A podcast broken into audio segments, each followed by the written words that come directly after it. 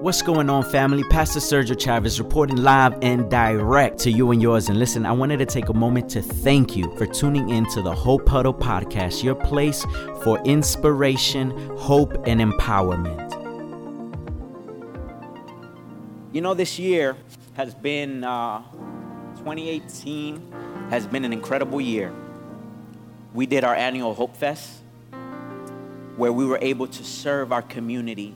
We had over 800 attendees come out to our Hope Fest, a church that wasn't even two years old yet. We served 800 people.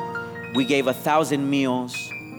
We have in, in uh, accumulated amongst all the volunteers 970 hours worth of service. We gave 60 free haircuts. We gave 280 backpacks to children going back to school with supplies.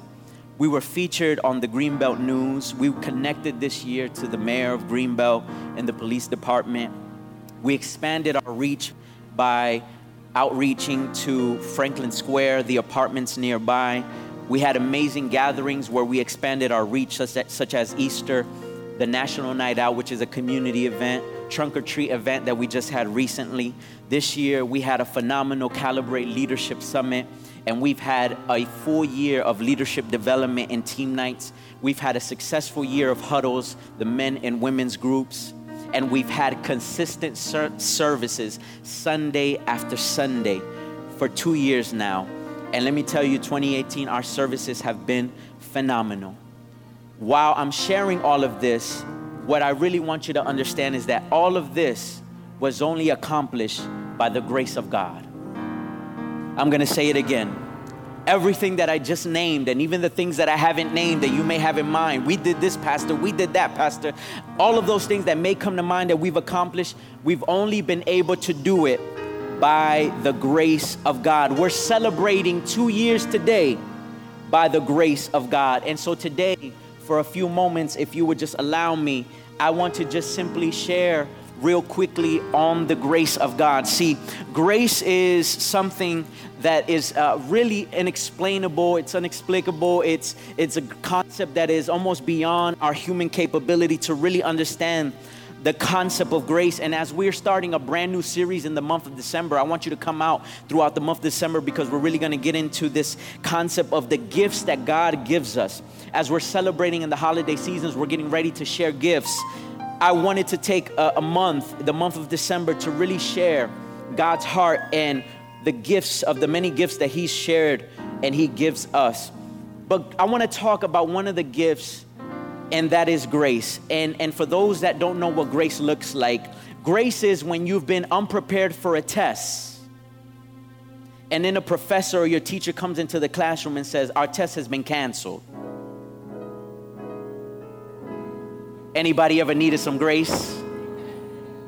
Not only that, but grace is not only withholding uh, what you deserve because that's mercy, but grace goes to the next level. Grace says, not only am I gonna cancel the test, but I'm gonna give you some extra credit for no reason. Some of y'all in school, like, I need that grace. Grace is when you know you just committed a traffic violation and you get pulled over, and then the police officer, after a conversation, says to you, You're free to go. But grace goes to the next level. It says, Not only are you free to go, but I'm gonna take away some points that are on your record. Hmm. Grace is when you're going when you're going online to pay off some debt, and then you look in your account. Not only was the debt wiped out, but they transferred, somebody's like, Jesus, I need that, please, that's for me. but not only was it wiped out, but there's some funds that are transferred to your account. Somebody, somebody, somebody say, I need that kind of grace.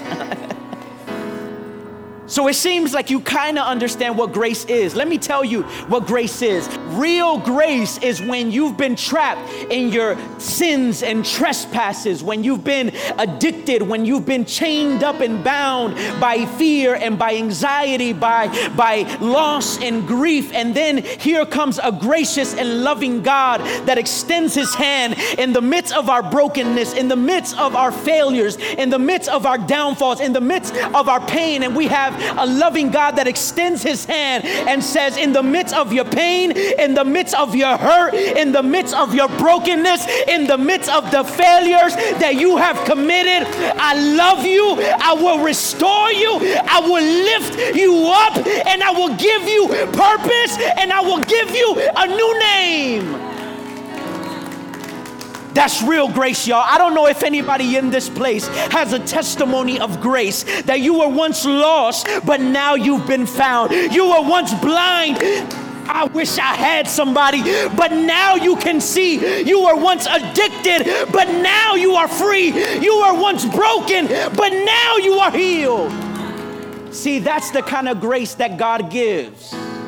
And so oftentimes we can uh, overlook the grace of God. And let me tell you, the grace of God is a gift that He gives us. In fact, I love this acronym for grace. Grace means that it is God's riches uh, at Christ's expense. It's God blessing us because of what Christ did on the cross of Calvary. It's when He shed His blood, it's when He presented Himself as the ultimate sacrifice so we can have a relationship and fellowship with God. The Bible says that we are saved today by grace and not by works. It's not by anything that we have done. I'm not standing here today because I got a fancy little tie on today.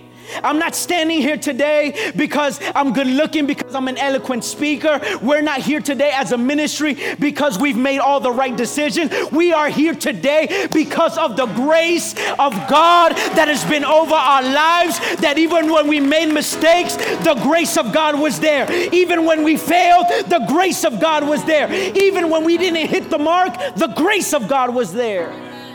See, a lot of times we can misconstrue things and say, well, I, I, received this because of my accolades, because of my titles, because of my abilities. But when you understand the grace of God, you know that it's not by your own doing that you're here today. Some of you have a testimony that you would have lost your mind had it not been for Jesus. You would have lost your family had it not been for Jesus. You would have lost your business had it not been for Jesus. But even in all your mess, God says, I still love you. That's the kind of Jesus that we serve today. God's riches at Christ's expense. It's when God gives us what we don't deserve. We don't deserve to be here today. We don't deserve to have made it two years. We don't deserve to be standing with freedom, lifting our hands and celebrating. But yet, by the grace of God, it says in Ephesians chapter 2, verse 8 through 9, for it is by grace that you have been saved through faith. And it's not from yourselves, it is a gift from God, not by works, so that no one can boast. There's never anything that you can do to earn it. It's a gift of God. Grace, I love this quote. Grace is the love that God has shown to the unlovely, the peace of God given to the restless, the unmerited favor of God. That is what grace is, and that's what it looks like. And grace is the basis for two things that I want to share with you, and then I'm gonna get up out the way. Just two things. Look at your neighbor and tell him just two things, just two things. Two things. Okay, okay, I need y'all to interact with me just and interact with your neighbor. Just tell them just two quick things, two quick things. Grace is the basis of our identity here today. If you are a believer, and even if you're not, I'm so glad that you are here because this is for you. Our identity, our identity is based on the grace of God. Look at what 1 Corinthians chapter 15 verse 10 says, "But by the grace of God I am what I am." And his grace to me was not without effect. No, I have worked harder than all of them, yet not I, but the grace of God that was with me. Grace should be your identity. I don't know about you, but I, I, I, have the testimony that I am the picture of grace. If you go to your dictionary and you look up grace, you're gonna see my face cheese in there because I'm telling you, I've needed the grace of God. I've needed the grace of God. And here the Apostle Paul is saying, I'm a picture of grace because at this time he was an amazing missionary, apostle, pastor, teacher, evangelist, doing amazing things. But one thing that he had clear in his mind that he had made it that far, not in his own doing, but by the grace of God that he had made it to the place where he was at by the grace of God. He's saying the grace of God was effective in my life because one day I was a persecutor of Christians and now I'm the one that's preaching the gospel. He says that's grace. I was the one that was unforgiven. I was the one that was bound. I was the one that was lost and confused, and I was causing hurt and pain to others. But now I'm a person that loves, I'm a person that serves. Now I'm free to do all that God has called me to do. It's only by the grace of God. Can I tell you what the grace of God does? It forgives us, it cleanses us, it fills us with love when we used to be full of hate. The grace of God is what changes and transforms us. Some of you saying, I need change. Then receive His grace today. Because it's the grace of God. When you encounter the true power of Jesus, when you really surrender your life to a relationship with Christ, that's when He fills your life with grace. And He says, I give you a new identity. I'm not, here the Apostle Paul is saying, I'm not who I used to be. Anybody got that testimony? You're not who you used to be? I know we can struggle because we're not who we want to be yet. But thank God we're not who we used to be. I'm not there yet. I don't have it fully together in my marriage. I still stumble and fall. But thank God I'm not where I used to be. And it's only by the grace of God. The second thing I want to share to you today about grace is that it is the basis for the strength in our lives. Look at what Second Corinthians chapter 12 verse 9 says. But he said to me, My grace is sufficient for you. For my power is made perfect in weakness. Therefore, I will boast all the more gladly about my weakness so that Christ's power may rest on me. What is your weakness today? God says, I can use those things that you see as a weakness. I can transform those things that you feel hold you back, and I can give you a new name. I can give you a new identity. I can give you new purpose, new perspective. I can enlighten you. I can strengthen you in your most vulnerable and weakest moments. That's why the Bible, it seems like it, it, there's a discrepancy. It almost seems like it doesn't make sense. There's irony there because there are scriptures that says that it, scripture that says, "When I am weak, that's when I am strong." Uh, uh, in fact, the Bible says, "Let the weak say they are strong." It says, "For the joy of the Lord is strength. And so it has these concepts that seem like they don't make sense. But here's what, here's what the scripture is telling us that when we come to the end of ourselves, that's when Christ can begin the work in our lives when we come to the end of ourselves and we say, God, here I am with all my weakness, because a lot of times we hold back from giving our lives to God because of our weakness and our failures. I'll get my life together and then I'll go to church. I'll get my life together and then I'll serve fully. No, no. God wants to meet you where you're at today. God wants to use you today. God wants to fill you with purpose today. God wants to transform you today. He's saying those weak things in your life, I want to use those things. He's saying, My grace is sufficient. Here, the Apostle Paul was crying out to God because he was in a season where he was saying, God, take the pain away. God, remove the issue that I currently have. Theologians have different perspectives of what exactly the thorn in his flesh was. Here he is pleading to God to take away the thorn in his flesh. Anybody ever had a thorn in your flesh? Just something that bothered you, a season that was very difficult for you. Here he is facing the season, and in the season, this is when God told him, My grace is sufficient for you. I don't know who needs to hear this today, but I want to let you know on behalf of God, His Word, and the Holy Spirit, because I prayed before this service, He wants to let you know His grace is sufficient for you. His grace is enough. I know that you still need some answers, but He's saying, but His grace is still enough. I know you don't have it all together, but God wants to let you know His grace. I wish I had somebody in this place that can say, God, thank you that you have grace for me. Thank you He's saying, My grace is enough for you in your brokenness, in your hurt, in your pain. I know it hurts that the people you expected to be there weren't the ones that lifted you up, but yet God says, I will be there. My grace is enough.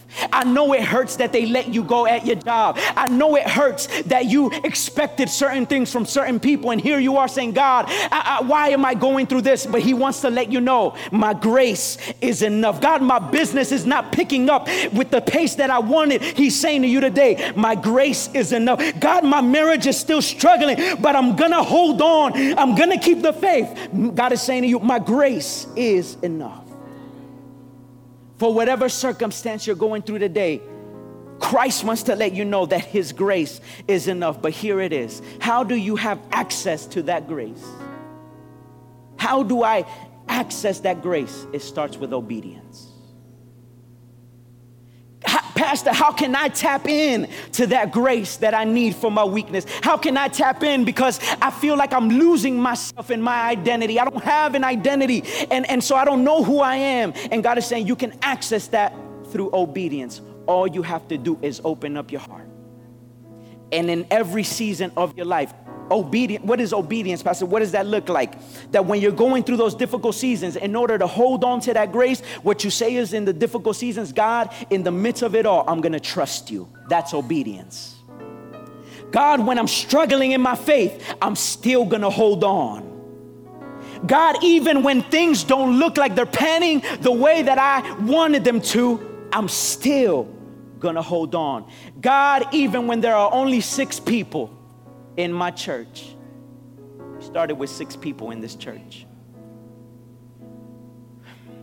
God, even without instruments, God, even without a building, God, even with no finances, yet I, I still say, Your grace is enough even when we don't have what we're waiting for, even when the vision that I had in my dream, it's not, I'm not seeing it yet. It's still saying, God, I trust you. I will follow you. I will obey you. Even when people try to pull me away from you, I'm going to hold on for dear life. I don't know if any of you have that testimony that people have tried to pull you away, but you say, God, I'm going to hold on to you for dear life because His grace is enough. And today, on our two year anniversary, I close this word by saying, We are here today and to God be the glory.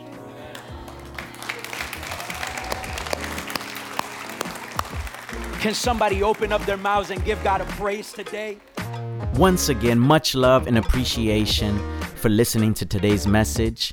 I'm so glad that you've been a part of the listening experience. But let me tell you, there's nothing like the live experience. It cannot be explained, only experienced. And so I encourage you to come out on a Sunday so you can listen to the messages live and be a part of a wonderful atmosphere within family and within community. You can find more information about our gatherings on our website at myhopecenter.org. Also, make sure to follow us. We're on Instagram, Facebook Facebook and Twitter, our handle is at My Hope Center. I also encourage you to subscribe to our podcast so that you get notified as soon as we upload content. Make sure to share it with your friends and your family. There's someone that you know that could really benefit from these messages. So make sure to spread the word about what's happening here on the Hope Huddle podcast. So, again, I hope to see you soon. Until then, peace, love, and God bless.